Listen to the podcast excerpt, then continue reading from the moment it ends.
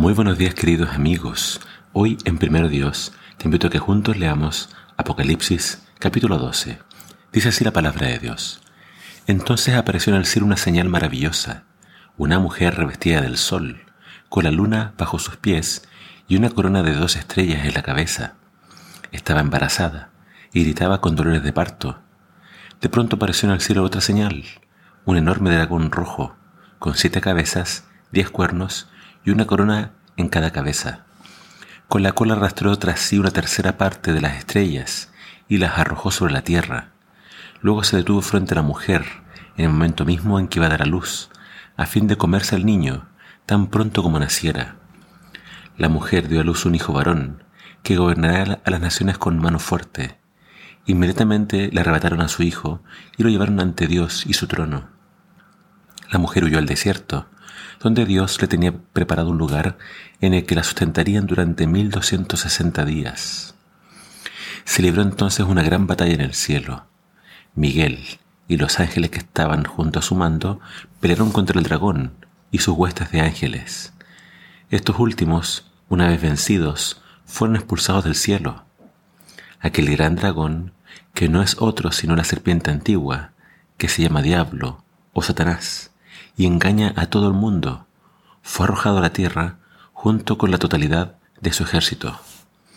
Escuché entonces una potente voz proclamando en el cielo, al fin llegó la salvación, el poder y el reino de nuestro Dios y la autoridad de su Cristo, porque el acusador de nuestros hermanos, el que los acusaba día y noche ante Dios, ha sido expulsado del cielo. Ellos lo vencieron con la sangre del Cordero y por el mensaje del que dieron testimonio, pues teniendo en poco sus vidas, no evitaron la muerte.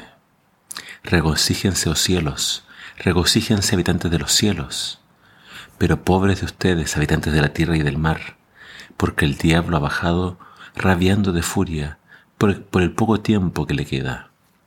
Cuando el dragón vio que lo habían arrojado a la tierra, corrió en persecución de la mujer que dio luz al niño. Pero la mujer recibió dos alas de un gran águila y pudo volar al lugar que se le había preparado en el desierto, donde durante tres años y medio la habrían de sustentar, lejos de la serpiente. La serpiente que iba tras la mujer arrojó por su hocico un caudal de agua que corrió como torrente hacia la mujer, pero la tierra para ayudarla abrió la boca y se tragó el torrente.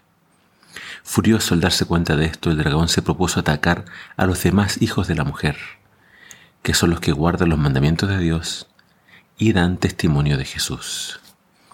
El capítulo de hoy es el corazón del libro de Apocalipsis. Estamos exactamente en la mitad.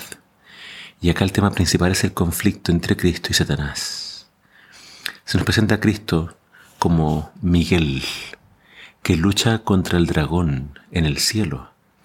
Al dragón se lo presenta con eh, estrellas que arrastró y arrojó a la tierra se habla de que él tiene huestes, es decir, un ejército. Pero en esta lucha que hay en el cielo, obviamente gana Miguel, que Jesús. Y Satanás es arrojado a la tierra con sus ángeles. Una vez en la tierra dice que este dragón quiso destruir a Jesús cuando se hizo hombre. El dragón se lo presenta parado frente a la mujer para devorar a su hijo. Esta mujer es un símbolo de la iglesia. Por eso tiene dos estrellas en la cabeza, las doce tribus de Israel, y está vestida del sol.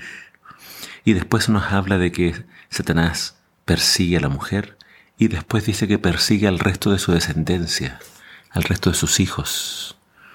Entonces Satanás vemos atacando a Cristo, no puede contra Cristo, y después ataca a la iglesia. Acerca de la iglesia se dice acá claramente cómo es que vence también, así como Cristo venció. La única forma de vencer a Satanás, dice, es por la sangre del cordero. Entonces, dice, esa es la característica de la iglesia a través de todos los siglos. Cree en Jesús, pone toda su fe en Jesús como el Redentor.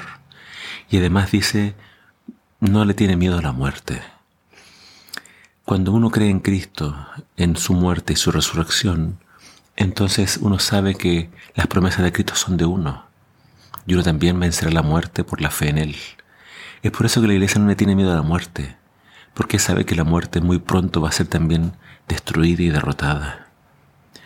La, la persecución que hace Satanás es interesante, porque dice que está irado, sabe que tiene poco tiempo, y dice que él persigue al remanente, a la iglesia del tiempo del fin. Y acá se da una característica muy especial de esta iglesia. Dice, ellos son los que guardan los mandamientos de Dios y tienen el testimonio de Jesús.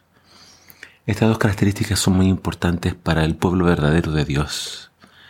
El pueblo verdadero de Dios guarda los mandamientos, no los desecha.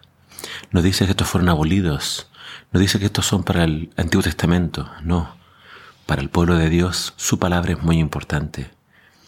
Pero no solamente guarda los mandamientos, también testifica y habla de Jesús. Y eso es lo interesante que vemos hoy en día. Por ejemplo, si tú miras al pueblo judío, ellos aman la ley, aman los mandamientos, pero rechazan a Jesús.